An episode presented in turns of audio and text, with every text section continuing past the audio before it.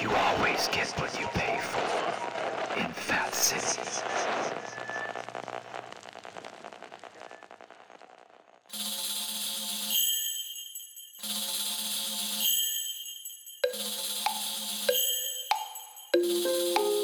Hello, Fat City. Pimp Daddy here.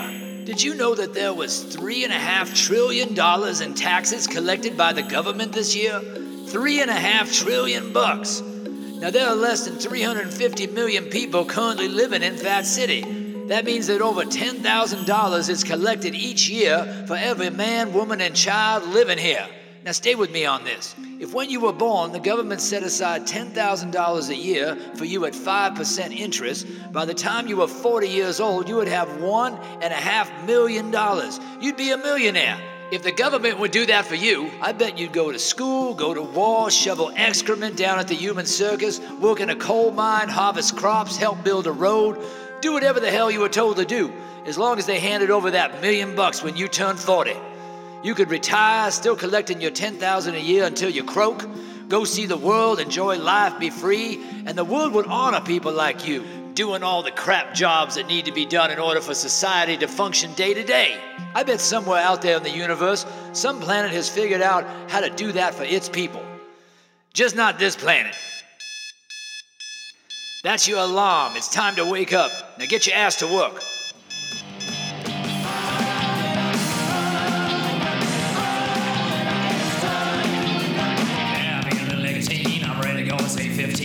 So did the human race. I'll be out to get my parking space. On the road, on the morning commute. Everybody around me in hard pursuit. We're crying clothes, we're driving fast. Foot on the gas, I'm trying to pass. Not a hurry, can't be last. Thought I'm on the overpass. So much nipping up my ass. I think that's you.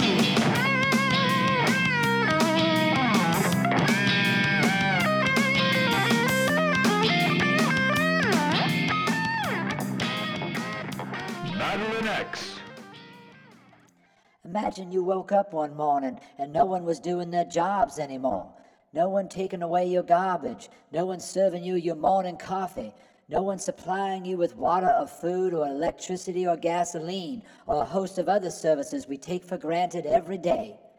Automotive mechanics, nurses, assistants, child care providers, emergency medical technicians, all making around minimum wage, yet all extremely vital to our society. Did you know that the top dog in every company or corporation is making 200 times the amount of the employees underneath him? Now, you might be thinking at least that $1 million salary each CEO is getting will yield lots of tax dollars for the rest of us. Except the rich aren't taxed the same way we are. They only pay 10% in capital gains while the rest of us get taxed at a higher rate because we earn our money through wages, not stock options and other such devices. The real kicker is that the company itself gets to claim the deduction on the $1 million salary it pays to the CEO, costing taxpayers again. And it doesn't stop there, as this tax deficit must be made up somehow, which is why the rest of us are being forced to pay this current high tax rate. The money is all going the wrong way. Either we raise the minimum wage much higher and get the money up front, or else we get it afterwards with some form of taxation on gross income and not net income. Either way, we need to redistribute the wealth in a fair manner that exemplifies that we are all in this together, instead of fostering conflict between the non-working rich and the hard-working poor. One only has to look at the world news to see that the poor have taken to killing the rich in other countries, listing the motive as one of revenge. I fear things will soon be this way here in our country if we do not solve the growing gap between the rich and the poor.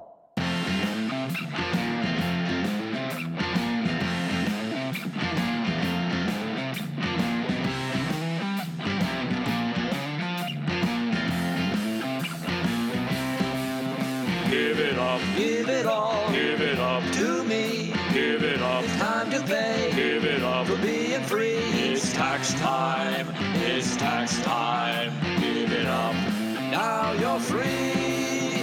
Give it up, give it all, give it up to me. Give it up, it's time to pay. Give it up for being free. It's tax time, it's tax time. Give it up. Proceed with caution. You are now leaving Fat City.